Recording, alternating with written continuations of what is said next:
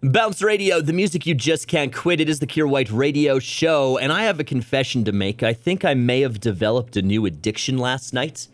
My new addiction is reading the replies to tweets posted by the tyre extinguishers on Twitter.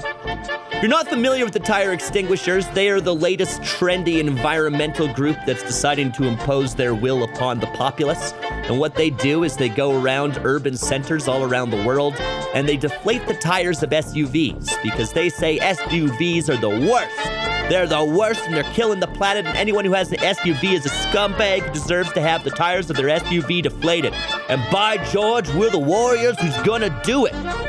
They completely ignore the fact that SUVs are owned by people from a wide variety of walks of life. They could be deflating the tires, for example, of a nine month pregnant woman who needs that SUV to be fully functional so she can get to a hospital to deliver a baby. They say, doesn't matter, SUV owner, you're scum. And in a shocking twist, most of the people in the comment section are disagreeing with them in their manifesto. Most of them are disagreeing incredibly violently. I was reading the comment section of these tweets for no less than three hours yesterday, giggling.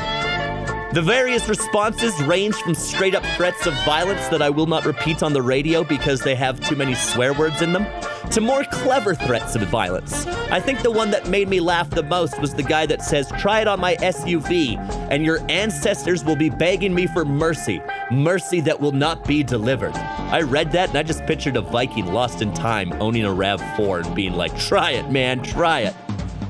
This is absurd.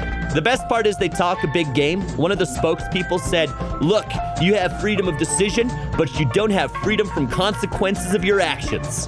And I just thought to myself, man, I hope that guy keeps that same energy up. When he gets busted deflating the SUV tires of a drug dealer, and the inevitable happens.